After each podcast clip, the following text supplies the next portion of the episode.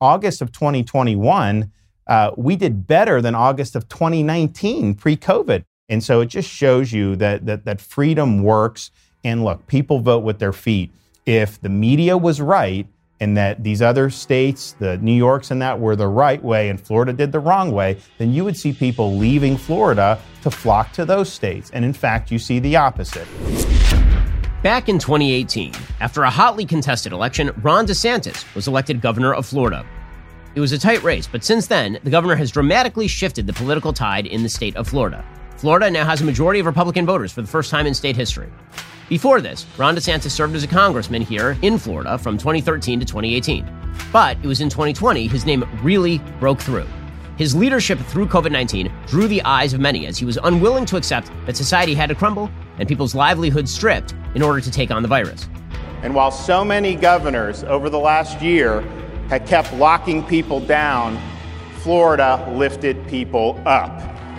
Since then, Governor DeSantis has only grown in popularity, suing the Biden administration over the COVID 19 vaccine mandate, taking action against the immigration crisis on the southern border, and even acting to solve the ongoing national supply chain interruptions. Governor DeSantis is often reading the tea leaves of national politics while defending rights within Florida. His action is part of a new sense of state power that's gone unappreciated for a very long time. In this episode, the governor and I discuss the biggest lies the media has manufactured about Florida and about him over these past two years, just how his trademark fighting attitude came about, and the surprising upside to all of the smearing from the mainstream media.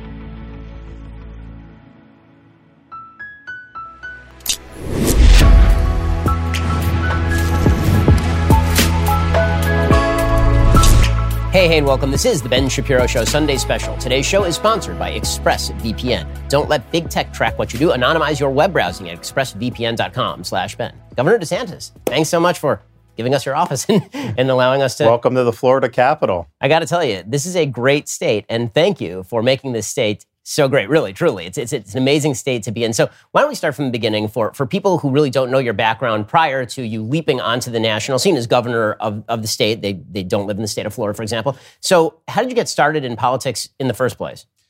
Well, sometimes people ask me that. I say it was a momentary lapse in judgment because my first foray into politics was actually running for Congress in 2012. And it was a redistricting year. There was uh, two additional seats. I happened to be living in, in one of those areas. I had some people tell me that I should run. I started off seven way primary. I had no name ID and no, na- no money when I started and ended up winning by almost 20 points uh, in, in, in, a six month campaign. So I was in the Congress uh, for three terms. And then I got elected as governor in 2018 here in the great state of Florida. And what was sort of your driving motivation to get involved in, in elected politics? Because it's, it's not an easy job. And from where I sit, it doesn't look like that fun a job, to be honest with you. So, what, what, what got you started thinking about doing that? Well, in 2012, that was kind of in the Obama era. And, and I really saw uh, Obama as taking the country in a direction that was not consistent with kind of the core founding principles of the country. In fact, I even wrote a book prior to me going into office about it. Uh, was read by about a dozen people at the time, but nevertheless, it's out there uh, where I kind of talked about how kind of the founders conceived this, how people like Lincoln and Reagan applied applied these principles, and how we were really veering off that and uh, and those were good fights, and and I'm glad we did it. Uh, but I got to tell you, I look back at that now. It was it's almost kind of quaint because I think what we're facing now has been much more aggressive uh, from the left in terms of across a wide range of institutions, not just the federal government, which of course they are being very aggressive, but big tech, corporate media, academia, all these things, the bureaucracy, all these things that are happening. Uh, so I got into it because I saw some things going wrong and here in Florida, I think the, the, the good thing about it is you actually can do something about it. You know, in the Congress, you're one of 435. So much of the power is all within the leadership. So a lot of these big bills, there'll be thousands of page bills.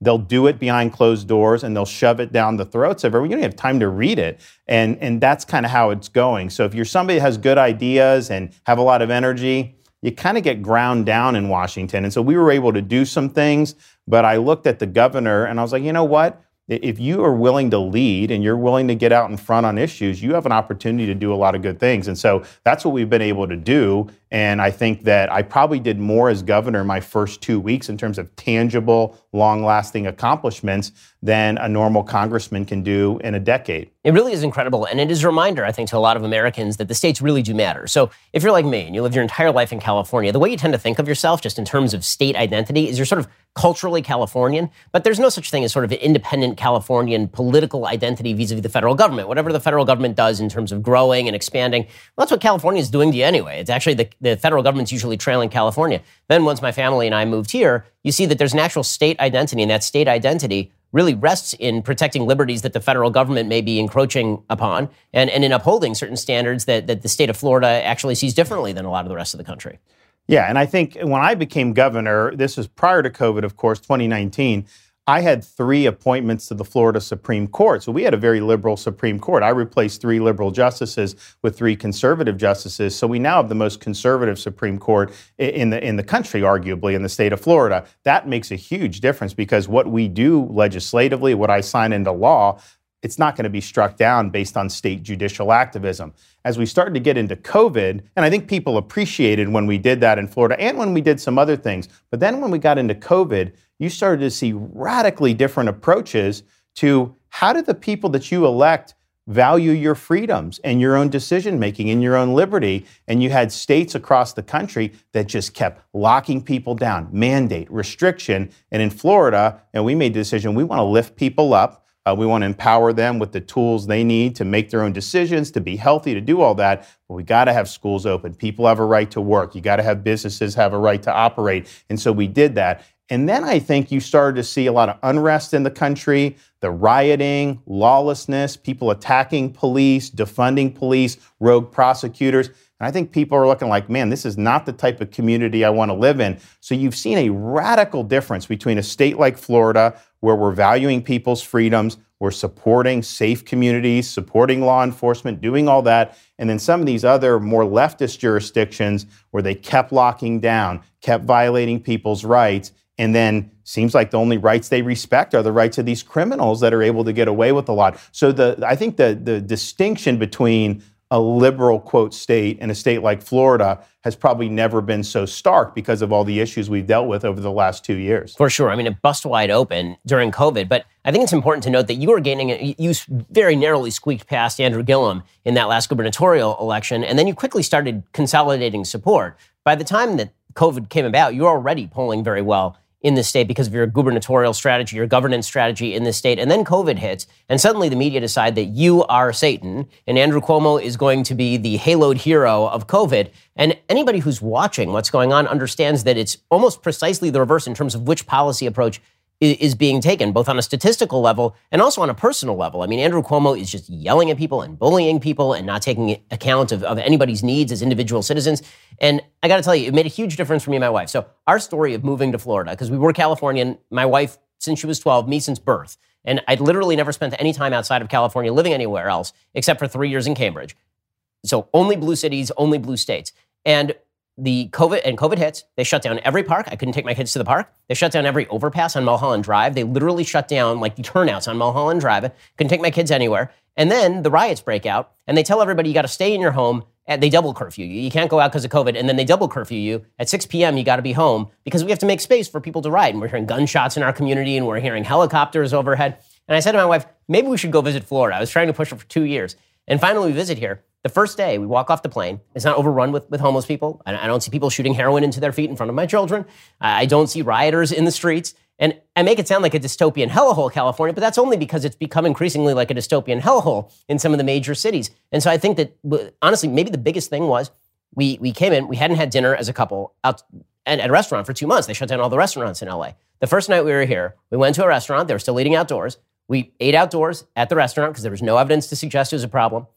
And I turned to my wife and I said, "We could be doing this all the time." and it's and it's a tribute to, to you know what the state of Florida is. Well, the thing is, is I mean, just you know, your freedom to do that's important, but just think about all the people whose livelihoods depend on having an open economy. And I remember with the restaurants, Fauci's was railing about the restaurants uh, probably sometime at the end of summer 2020. And I'm just thinking to myself, he wants all this closed. And I was like, I'm going to highlight what this means. So I did an event at a steakhouse down in South Florida. And yeah, we had the proprietor there, the owner, to talk about thanks, Governor DeSantis, for business. But I had the butcher there. He'd been there 24 years, said, I don't feed my family if we're not open. I had the bartender. I had the servers. I had all these people throughout the organization come through. And in a state like Florida, if we had done like California lockdown, we have a service based economy between our lodging, our, our parks, our, our restaurants. And so we were able to keep those afloat. In fact, August of 2021, uh, we did better than August of 2019 pre COVID.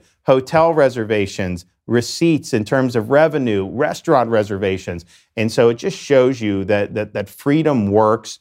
And look, people vote with their feet if the media was right and that these other states, the New Yorks and that, were the right way and Florida did the wrong way, then you would see people leaving Florida to flock to those states. And in fact, you see the opposite. And so I, I think it's been interesting because the media has tried to gaslight on this, and it's obviously nobody believes what the corporate press says anymore because people are beating a, a pathway here. And even these lockdown governors and lockdown mayors. They would lock down their state or lock down their city, and then they'd show up in my state out at the pool drinking a margarita. And it was like clockwork that that would happen throughout COVID. So, in a second, I want to ask you about how you came up with your COVID strategy because it wasn't a pure red blue thing at the very beginning. There were some red states, Maryland for one, that, that sort of locked down in terms of the governor. Uh, Ohio was much more locked down, but you decided not to go that route. I want to ask about that in one second. First, let's talk about a great gift that you can give to your family. With the holidays quickly approaching, give your loved ones the invaluable gift of having their cherished memories preserved forever. Let me tell you about an amazing, amazing gift for the holidays Legacy Box. It's the best way to preserve your past. If you're like most people, there's one box you run back into your burning house to grab. It's usually that box that's filled with like videotapes, film reels, wedding photos, the sentimental, meaningful, irreplaceable stuff that you don't have on digital. But here is the thing you can save that stuff from being destroyed by floods or fires, but time will destroy it unless you grab all that stuff and you send it in to Legacy Box. Fill your legacy box with old home movies and pictures. They will do the rest. Digitizing your moments onto a thumb drive, the cloud, or DVD, it's like magic. Why use Legacy Box? Each item is hand digitized by a team of over 200 trained technicians right here in the United States. Their exclusive barcoded online tracking system provides up to 12 email updates along the way. Legacy Box has been the industry leader in professionally digitizing family memories for over a decade. I did this for my parents. I went into their garage, took all their stuff, dumped it in a legacy box, sent it off. When it came back digitized, it was preserved for all time. Legacy Box is giving our listeners early access to their Black Friday sale. Visit legacybox.com slash Shapiro to unlock an exclusive discount for our Black Friday sale. That's legacybox.com slash Shapiro for their best deal of the year. legacybox.com slash Shapiro. Okay, so let's talk about how you came up with sort of your COVID approach, because obviously there were some red governors who decided to go in the more lockdown direction. Uh, there are a few blue governors, like Jared Polis in Colorado, who seem to be a little bit looser. But but you, from the very get go, were analyzing the data and you were looking at the data, and you basically said from the start that we need to protect the elderly and we need to make sure that everybody else can get back to work and, and re-enter something approaching normal life. How'd you come up with that strategy? Well, I think there were two main things. I mean, one is we were all given these models about the hospitalization spikes that would happen, and they were literally predicting like 10 times the number of patients than we even had hospital beds in, in, in, all the states uh, throughout the United States. I mean, hundreds of thousands of patients they were predicting in Florida. You know, we've got about 65,000 licensed beds at a given time. And so you're looking at that. In New York, they were predicting even more, the ventilators, all the stuff. But then in real time, I'm looking, okay, March 21st, they said we're going to have 4,000. We have 1,000. Next day, you know, we have 1,010 instead of 4,300. And so the models clearly were wrong. And you know, the whole reason this quote 15 days to slow the spread was to prevent hospital overcrowding. And it was clear to me that yes, a place like New York, if you had an outbreak like that, it would bend, but it wasn't clear to me that, that it would break. And I think that's been true throughout COVID. Then the other thing was you started to get research out of Stanford looking at the seroprevalence data. In other words, how many people have actually had it uh, and what they found was most people that had it had modest or no symptoms. And so the, the mortality rate was much less than what the WHO had said. Yeah, high, you know, relatively high for, for elderly people if you have certain comorbidities. But for the vast majority of people, you know, it would be something that would likely not present uh, the risk of hospitalization or death. And so I thought those two factors meant you got to have society open We can target protection to people that need it, to elderly. And so that was initially making sure nursing homes were not having pay. We barred sending sick patients back into nursing homes,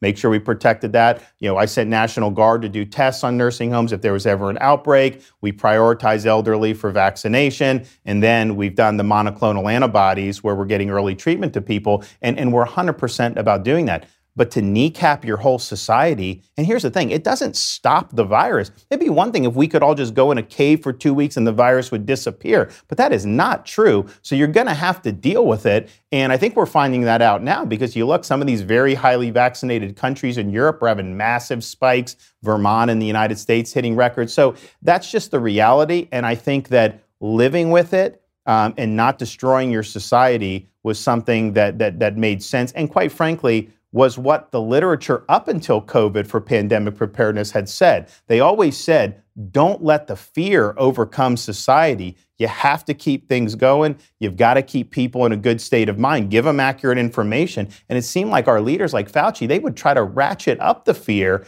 and they ended up spooking a lot of people. And there's some people that really haven't gotten over that even today, particularly in some of those deep blue enclaves. It's 100% true. I mean, I have family members who are, who are very paranoid about COVID after being triple vaxxed. And, and I think that, that that sort of mentality has pervaded because when you have the the highest members of the highest scientific institutions in the land telling you over and over and over what risks you're undergoing by seeing your grandkids post vaccination.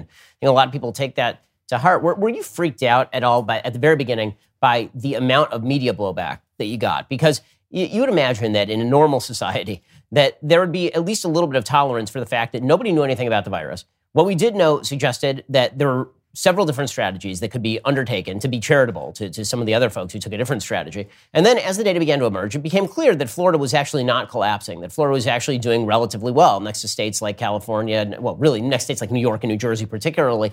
And, and yet the media decided that you were the villain of COVID from the get go, from the jump. You were the villain of COVID. Well, did you find that surprising at all?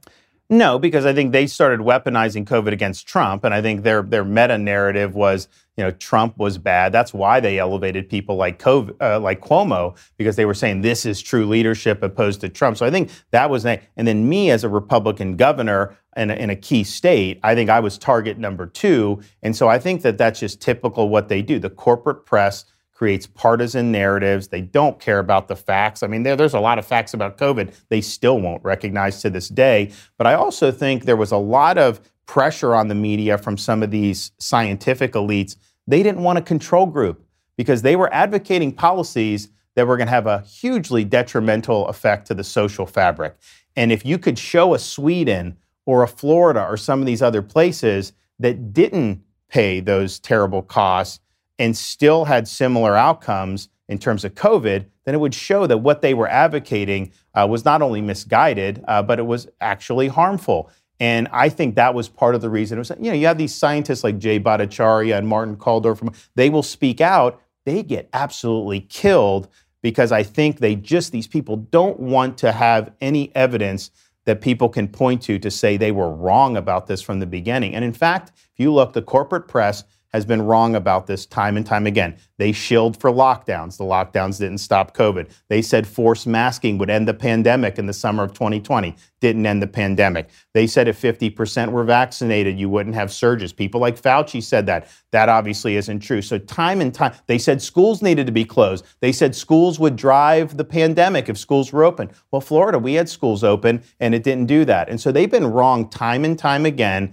But at the end of the day, they see all this through a partisan prism. I reject their worldview. They view me, I think, as a threat to their worldview. And so I think that I'm a target. But I tell you, um, I view that positively. I think that when you're uh, fighting back against leftist narratives and leftist policies, um, if they're attacking you, it means because you're getting traction. And I think people around the country started looking to Florida and they were like, hey, you know, this guy's doing the right thing. And that's why people have poured in here. And not just people moving here. We're the, by far the number one vacation destination. Now, we've always been a top one, but I can't tell you the number of people I've run into over the last year and a half from lockdown states that are just like, thank you, Governor, for letting me be here for two weeks and be sane instead of suffering under some of the draconian policies that they were having to in these left wing states. I'm amazed at the number of lies the media told over the course of this pandemic about you and about Florida particularly. So they lied when they said, for example, that monoclonal antibodies were they didn't work. They, they lied when they suggested that you were falsifying the death data, which they kept suggesting over and over and over. They lied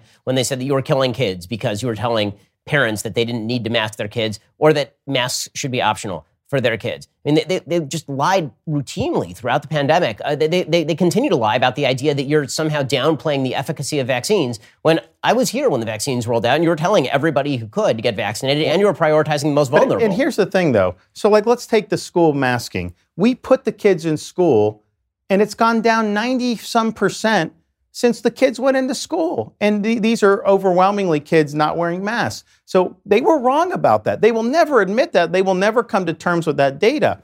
The vaccines, they attack me because I said the efficacy wanes after a certain time. Now Fauci is out there saying that. He says you need a regimen because after six months or so, people are more liable to get infected. The, the clinical data for Pfizer was 95% protection against infection and 100% protection against hospitalization and death. That may be true initially, but the protection wanes. And so I pointed that out months ago because Israel's data showed that, the UK showed it, and now our data in the United States shows it. And they say that somehow I was downplaying when all I was doing was accurately describing what we were talking about. That was one of the reasons why we needed to do the monoclonals, because people that were fully vaccinated were getting infected in Florida this summer. And many of these people are, are the most vulnerable people. And so they have a breakthrough infection, they go, they get it, and most of them invariably were, were very happy in, uh, with that treatment. But the monoclonal lies they told, that may have killed some people because we went out there, it was clinically proven. And I would say, of all the things that have been put out, this has performed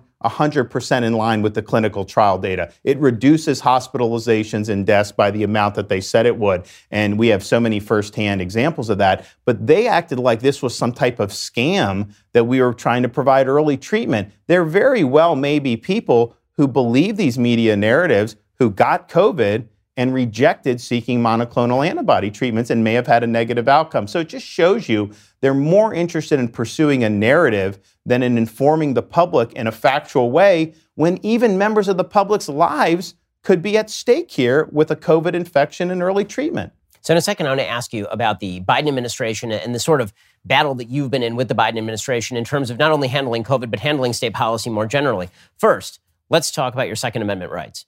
You know how strongly I believe in our nation's founding principles. I'm a gun owner. Owning a rifle is an awesome responsibility. Well, building rifles is no different. Started in a garage by a Marine veteran more than two decades ago, Bravo Company Manufacturing believes the same level of protection should be provided to every American, regardless of whether they're a private citizen or a professional. Bravo Company Manufacturing is not a sporting arms company. They design, engineer, and manufacture life saving equipment. Every component of a Bravo Company rifle is hand assembled and tested by Americans in Hartland, Wisconsin to uphold Bravo's life saving standard. The people at BCM feel it's their moral responsibility as Americans to provide tools that will not fail the end user when it's not just a paper target, but somebody coming to do them harm. BCM also knows that making reliable life saving tools, that's only half the story. The company works with leading instructors of marksmanship from top levels of America's special ops forces, from Marine Corps for reconnaissance to U.S. Army Special Ops Forces, connecting them with other Americans. These top instructors will teach you the skills necessary to defend yourself, your family, or others. To learn more about Bravo Company manufacturing, head on over to BravoCompanyMFG.com. You can discover more about their products, special offers, and upcoming news. That's BravoCompanyMFG.com. If you need more convincing, you can find out even more about BCM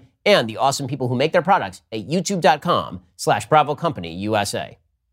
Let's talk about the conflict between the state of Florida and the federal government. So the Biden administration uh, has been very overt in its opposition to you personally. You've had Jen Psaki ripping on you from the White House press room. You've had President Biden making not particularly oblique references about you during press conferences that he manages to get through. And um, and the the sort of ratcheting up of the of the battle between the state of Florida and the federal government has become very clear to a lot of folks frankly, it's been encouraging to me because I think that states actually need to stand up to the predations of the federal government at this point. But can you give us sort of some insight as to is there anything going on behind the scenes? Is there any conversation between the governor's office and the White House? Well, I would say anything that comes up, you know, they will try to politicize it. Uh, education, health, I mean, you name it. I mean, that's just how they are. That's how they're wired. And so, for example, the monoclonal antibodies, they at the when we had the height of our summer wave, they cut our monoclonal antibodies. I mean, we had I rolled out a very successful program. We had 25 sites. People were getting it. It had great results, and they cut it. I had to go with a find another company, GlaxoSmithKline, do a separate deal to be able to paper over the decline. Now they've cut it so much. but our, our infections have gone down even more that we're ending up um, in good shape at this point. But they deliberately did that. They said there was no shortage. They were just doing it for, quote, equity purposes. And you got to wonder why you would do that. You also look at what they're doing with, with the contractor mandates and the and the OSHA mandates. I mean, look, I think that that is more directed at states like Florida because some of these big blue states will probably impose those mandates um, on their own. They know we we will not do that, and so we're fighting uh, back against that very uh, strongly. We have a special session of the legislature. We have the the lawsuits across the board about all those things, uh, but they don't respect uh, states like Florida's uh, prerogatives. And the fact is, things like schools they try to butt into. You know, we have conflicts where some school boards weren't following our state's Parents' Bill of Rights. And so the State Board of Education took the salaries away from the elected politicians. Biden comes in and they put the money back in. They're bailing out politicians who are disobeying state law. How is that an appropriate use of the federal government? And we're going to address that in our special session. But time and time again, they want to come in and do it. I think that they've really failed on this. Cutting the monoclonal antibodies went over like a lead balloon in Florida. Their uh, uh obsession with force masking five year olds uh, has not gone over well. I mean, I think most parents look at it now and they understand kids are doing well without this and, and they need to be able to do that. Uh, and so I think it's not worked for them, but I think this is just their viewpoint. Biden is not really tethered by the Constitution. I think he's got a lot of radical elements in his administration that push him to do certain things. And I don't think he has the wherewithal or the leadership ability to say no. You know, even Obama would tell the lefties at sometimes that they were going too far. Bill Clinton would sometimes. Biden's not doing that. He just doesn't have the capacity to do it. And so they're really pushing him in a direction I think that is very dangerous for the country and quite frankly shows his presidential candidacy was a fraud because he said he was going to unite the country. He demagogued Trump on COVID. He said he would shut down the virus. That hasn't happened. Uh, and he said he would unite the country. And in fact, on policy, he's been the most divisive president uh, of my lifetime, more divisive than the other Democrats even that have been in office. So let's talk about Biden and his presidency for a second. So President Biden obviously is really deeply underwater at this point. His poll numbers look really bad. They're in the low 40s, maybe high 30s. His vice president is somehow even worse off, despite the fact that she's been completely absent from the national scene uh, while not visiting the southern border. Uh, and uh, and this, this administration seems to be in a bit of disarray. But as you mentioned, they keep doubling down on this policy. And as they keep doubling down on their policies, it seems like core to that policy is attempting to cram down national mandates on states. So what, what, tools do you have as a governor of a major state at your disposal in order to in order to hamper that? So take for example the, the vaccine mandate. So they're trying to cram down this vaccine mandate, which essentially forces all companies with more than 100 employees to either vax their employees or test them once a week or fire them. And they're they're trying to do this via OSHA. It's unconstitutional. Our company has has filed a lawsuit in the Sixth Circuit Court of Appeals about that because our headquarters is, is over in, in Tennessee. But what sort of tools do, do states have at their disposal to resist the, the federal government when they go this far? Well, I think we have legal tools and, and legislative tools. So the legal tools we've sued as well in the 11th Circuit. You have the great Fifth Circuit decision that came down for the stay. I think that that's probably going to stick, which will be great. But we're also having the legislature come in and provide substantive protections for employees in the state of Florida. No one should have to choose between their job and this jab. If it's something that's good for you and you want to do, that's fine, but you shouldn't be forced out of work. And then just think about who this applied to nurses, truck drivers, all these, they've been working the whole time. They've been working the whole time, and now all of a sudden you're going to potentially cast them aside. So we're providing those protections. Legislature is going to debate some other things. We've actually th- talked about taking some of Biden's stimulus money and paying off the OSHA fines for the business that don't comply. Although having this stay in the court, you know, may make that uh, be something that we don't have to do. We also, in terms of the illegal immigration, so he's got a massive border surge that he's invited because he basically uh, overruled Trump's policies that were working. And so I sent people in June and July to help Governor Abbott. And my guys in Florida, they're interdicting a lot of these guys. Now, if they had drugs or they were trafficking, they'd get arrested and Texas would take them. But if they were just illegally crossing the border, our guys would turn them over to the feds the feds would just release them or they'd put them on a bus or something like that. So we're looking from a defensive posture in Florida. If they're dumping people in the middle of the night here, you know, I want to be able to have an opportunity to do that and maybe transport them elsewhere. We also are looking at maybe uh, penalizing the contractors who are facilitating, which is effectively violations of federal law by transporting people who are in the country illegally. So we're looking at all of those. And of course, we're suing Biden on his catch and release policies as well. You know, they don't even really publish the policies, they just kind of behave recklessly and to try to avoid any type of uh, judicial oversight. But I can tell you, having 200,000 people cross every month, that's a basically a medium sized American city uh, that they're importing illegally from all, and not just Mexico. In fact, very minor of Mexico. It's over 100 countries because people know Biden's president. You can get to that southern border, you're home free. So, one of the things I think a lot of conservatives love about your governorship and, and about your sort of persona publicly uh, is your combativeness, is your willingness to go right at the media. Where did you pick that up, and why have Republicans, many Republicans, failed to, to participate in that sort of combativeness for so long, do you think? Well, I think it's just a matter of just understanding kind of what time it is. Now, if this was a media that was dedicated to fact, factual reporting, gathering facts, putting it out, then, you know, you may want to behave a little bit differently. But in fact, I mean, they're highly partisan. And not only are they highly partisan, they really are detached from reality and from facts at this point. Their main goal is to pursue their narratives. And so if you have facts that undercut their narratives, they are either going to ignore those facts or actively try to smother those facts. And so that's just where we're at. And so these corporate outlets, um, you know, I think in terms of what they've done to their reputations with the Russia collusion report, I mean, they were manufacturing that whole story. They gave each other Pulitzer Prizes for reporting on a false conspiracy theory. And so, you know, if you had asked me 10 years ago about the media, I wouldn't have said they were our friend, but I'd say, you know, they have a liberal bias. You got to be careful of that. But but now you just got to understand those corporate outlets are so untethered from the truth. They are so highly partisan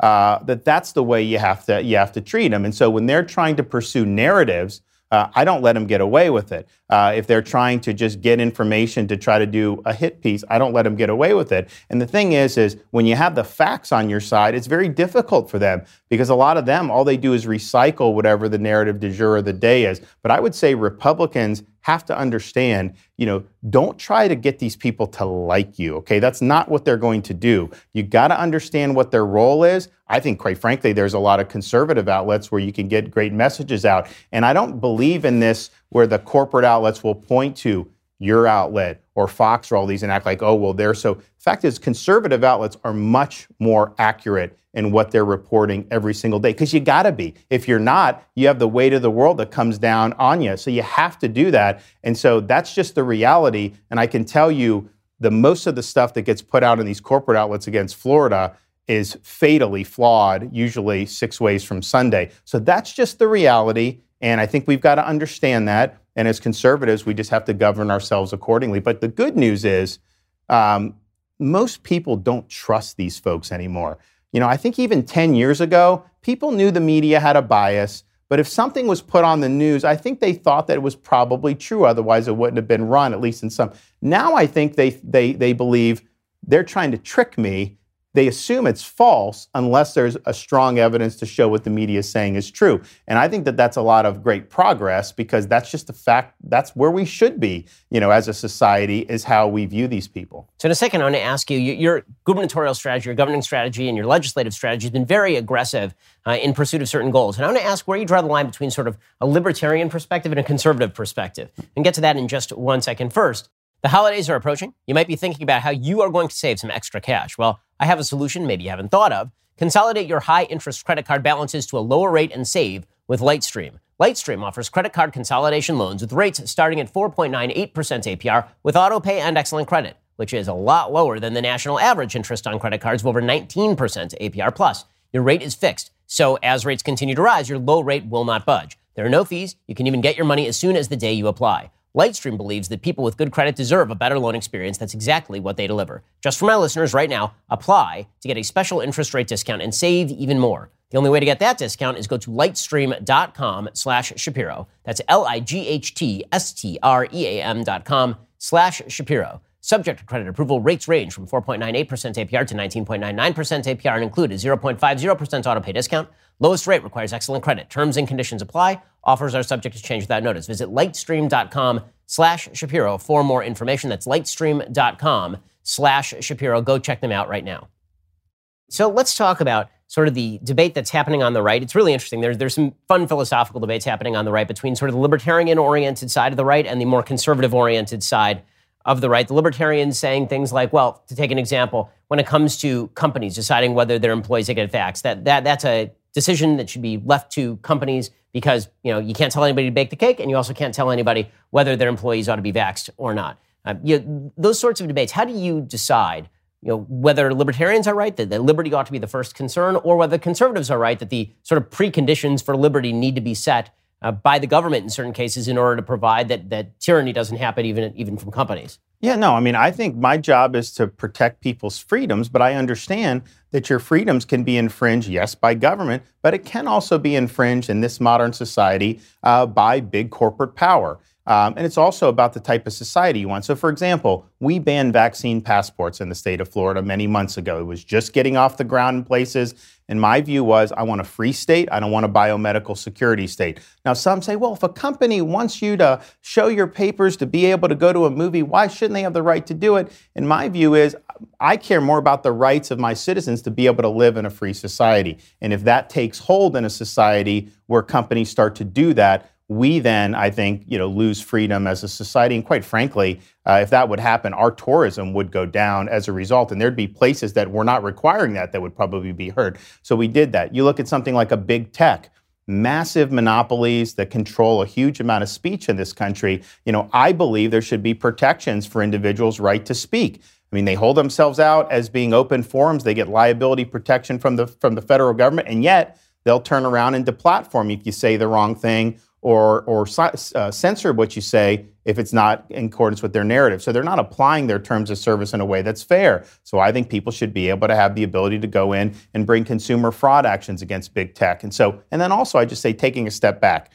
Libert, if you just say like don't do anything, the problem is, you know, if you're opposed to woke ideology, leftism, all these things, that's the dominant ideology in most of these institutions in our country. It's not just the federal government and the bureaucracy, although, of course, it is. It's big tech, it's corporate media, it's academia, it's now corporate America more and more who are really embracing this. So if you say you're not going to do anything, you're basically ceding the field to the left at this day and age. Much different than maybe would have been like in like the 1920s, where you had a stronger civil society and there wasn't a need maybe to, to do as much um, in certain respects. Uh, well, now you're in a situation where you, know, you have people's freedoms being violated all the time, and you may need to do it. So you mentioned social media there and, and big tech. Obviously, it's had a major impact on how people view the world, what big tech allows, what big tech does not allow. One of your signature efforts was to allow liability for big tech when they, for example, crack down on people solely for political reasons. And uh, that, that's a, a, measure that, that you're going to go back and, and rewrite now because there, there's some court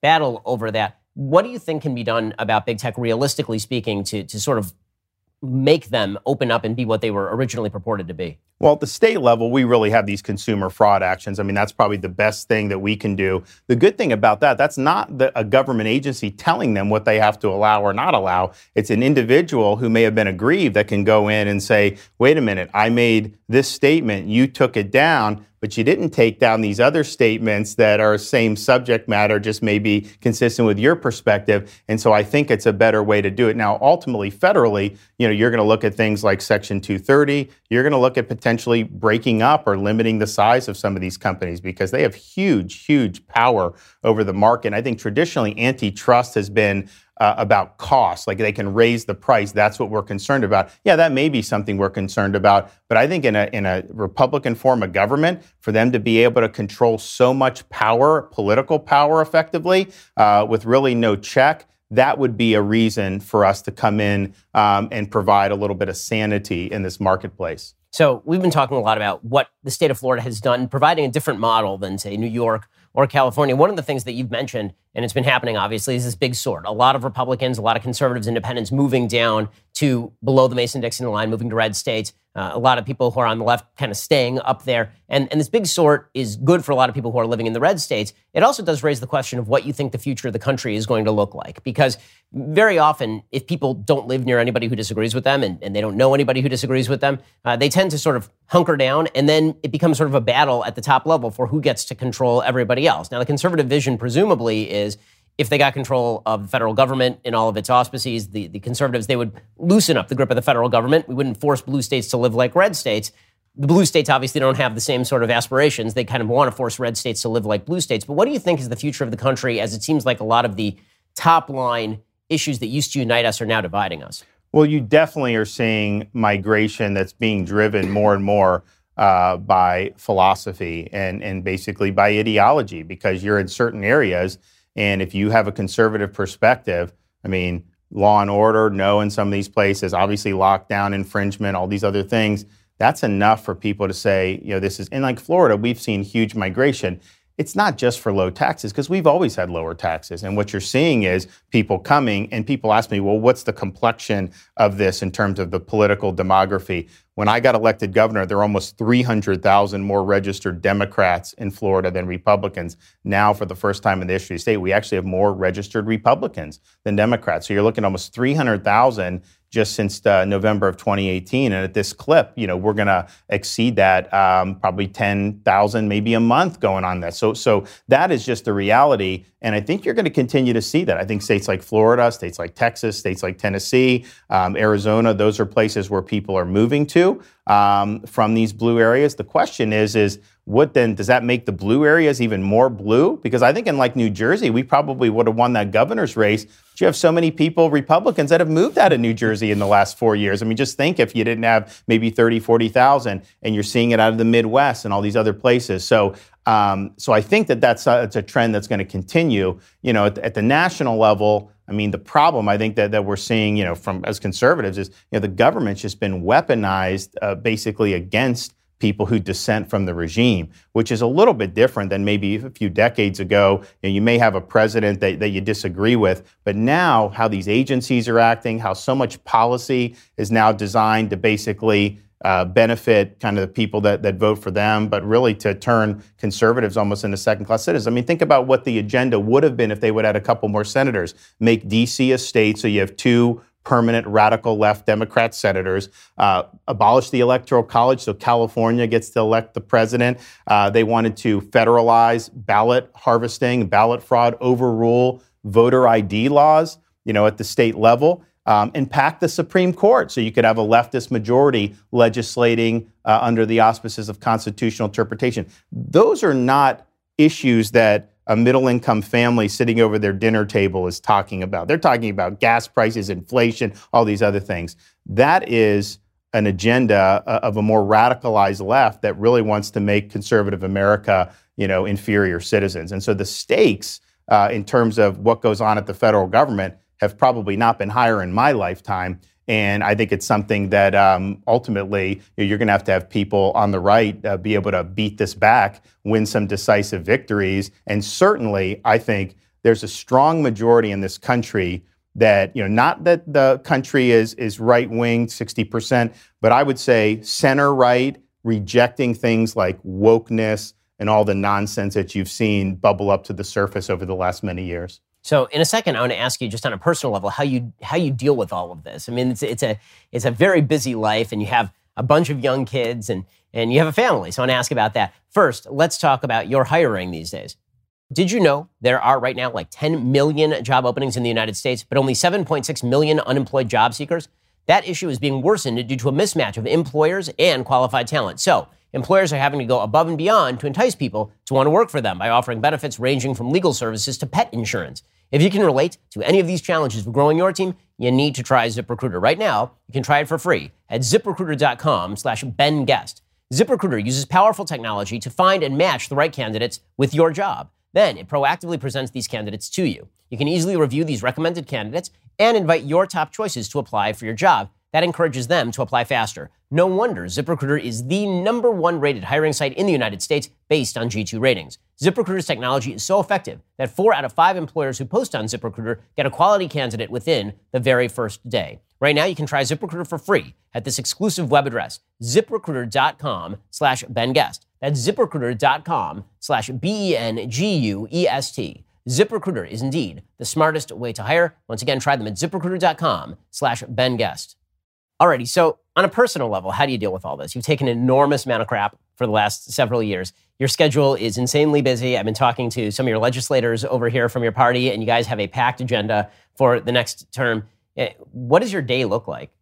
Well, I mean, it's it's busy. I mean, so we have three kids under five. Uh, I got a daughter that's almost five, son three and a half, and then a daughter that's about a year and a half. And so that's a very fun age, but it's also very tiring. And so we we do our thing um, in terms of with the state. When you're governor, you're governor 24 7. I mean, I may not be sitting in this office. I may be doing an event somewhere. I may just be at the executive residence, but you're governor. Things happen all the time. So you're always on call. Um, and, but we have a big state too. So I mean, it's not like you know I just go to like a, one city all the time. I mean, I'm all over the place. We do it. Uh, I think that's the only way you can do it uh, to be successful. The good thing though is when, when I was in Congress, you're in D.C. I mean, I just sleep on my couch as a member. Uh, but when we had our first child, you know, you're there and you want to be home. And so as busy as I am in Florida. Uh, governor is more family friendly because I can visit two, three cities. I could still be back at home for dinner, and that makes a big, big difference. Um, you know, my, my wife, the first lady, d- does a great job um, with just everything. She's great for the state, great spouse, great mother. You know, she's now you know battling the the breast cancer, which been a, was a very difficult thing for us when the news hit, and it's been um, it's been difficult. But I'll tell you, uh, and you have good days and bad days, but I think she's uh, fighting through it very effectively. Um, and so you kind of throw that on top of everything else. And I would say certainly it's been been a wild ride, but the last probably month and a half since the diagnosis came down, you know, has has really been surreal. Uh, but you know, her view is is you know I'm going to get through it and uh, you know I'm going to come back better than ever. So so I and I think that will happen. I'll tell you the people that have reached out to her uh, from not just around Florida, but all over the country. Uh, it's been really inspiring. It's definitely boosted her spirits because I can tell you before we announced this publicly, you know, it was we were a difficult spot. She was in a difficult spot. You know, I was very, very down for having to, you know, have this happen to someone. You know, my, my wife. Uh, but then when the outpouring came in, I mean, it really made a difference. It made a difference for all of us, but it definitely made a difference for Casey. We're certainly all praying for Casey. And, sure. And uh, yeah, best wishes to her. Let's let's talk for a second about sort of your philosophical influences. So, how did you become conservative in the first place? You know, it's interesting. I um, when I was growing up, I, I, grew up in West Central Florida in a town called Dunedin in Pinellas County, the Tampa Bay area, and you know, I wasn't necessarily I didn't have a political philosophy for, per se. Um, but and then I, I, got I was a baseball player, so I got recruited to play baseball various places. So I ended up going to Yale to play baseball. Was a massive culture shock. I mean, you know, I was a blue collar kid. You know, I'd, I'd, go to, you know, I'm a Catholic. I'd go to church every Sunday. You know, I just instinctively loved America um, just because it, that was what you did. I go up there. The motto was for God, for country, for Yale, but yet they were actively uh, opposed to anybody that believed in God. They hated the United States. I mean, everything was about how bad the country was. And I'm just thinking to myself, like, this is not something that I want to sign up for. So I think the uh, just how being exposed to leftism, kind of raw leftism, really turned me off. And then when I was in college, really was um, somebody that, that, that never accepted uh, the, the, the leftism of academia. By the time I got into like Harvard Law School, I was set. Like, and that's a liberal place, but there was nothing that they were going to be able to do to change me at that point. Do you have any particular thinkers that you like to read or favorite books that sort of changed your? your well, I mean, I think it's just you know, I think you look at. Um, you know, just just the religious tradition of Western civilization. Um, and so, you know, I was a kid that that grew up. I mean, I, I went to Catholic school and elementary school. Um, you know, I went to public middle and high school, but continued with, with, with, that, and that's just been a foundation for me. And then I think I really studied a lot uh, of our founding fathers. I studied the influences that that that that caused them to want to revolt and then create the Constitution. And so you look at all the things they did. I mean, they they knew. I mean, obviously they knew they knew Locke. They knew. Um, all the all the ancient Greeks and Romans, they knew that like the back of their hand. And so to watch them create this country, you know, on the on the shoulders of kind of those influences was something that I really, really studied deeply. Well, Governor DeSantis, it really is a pleasure to, to be here, and uh, I want to thank you for welcoming me to the state and uh, and so many others. The state is fantastic, and we hope that you stick around as governor for, for quite a while. Governor DeSantis, really thank you so much for joining the show. Thank you.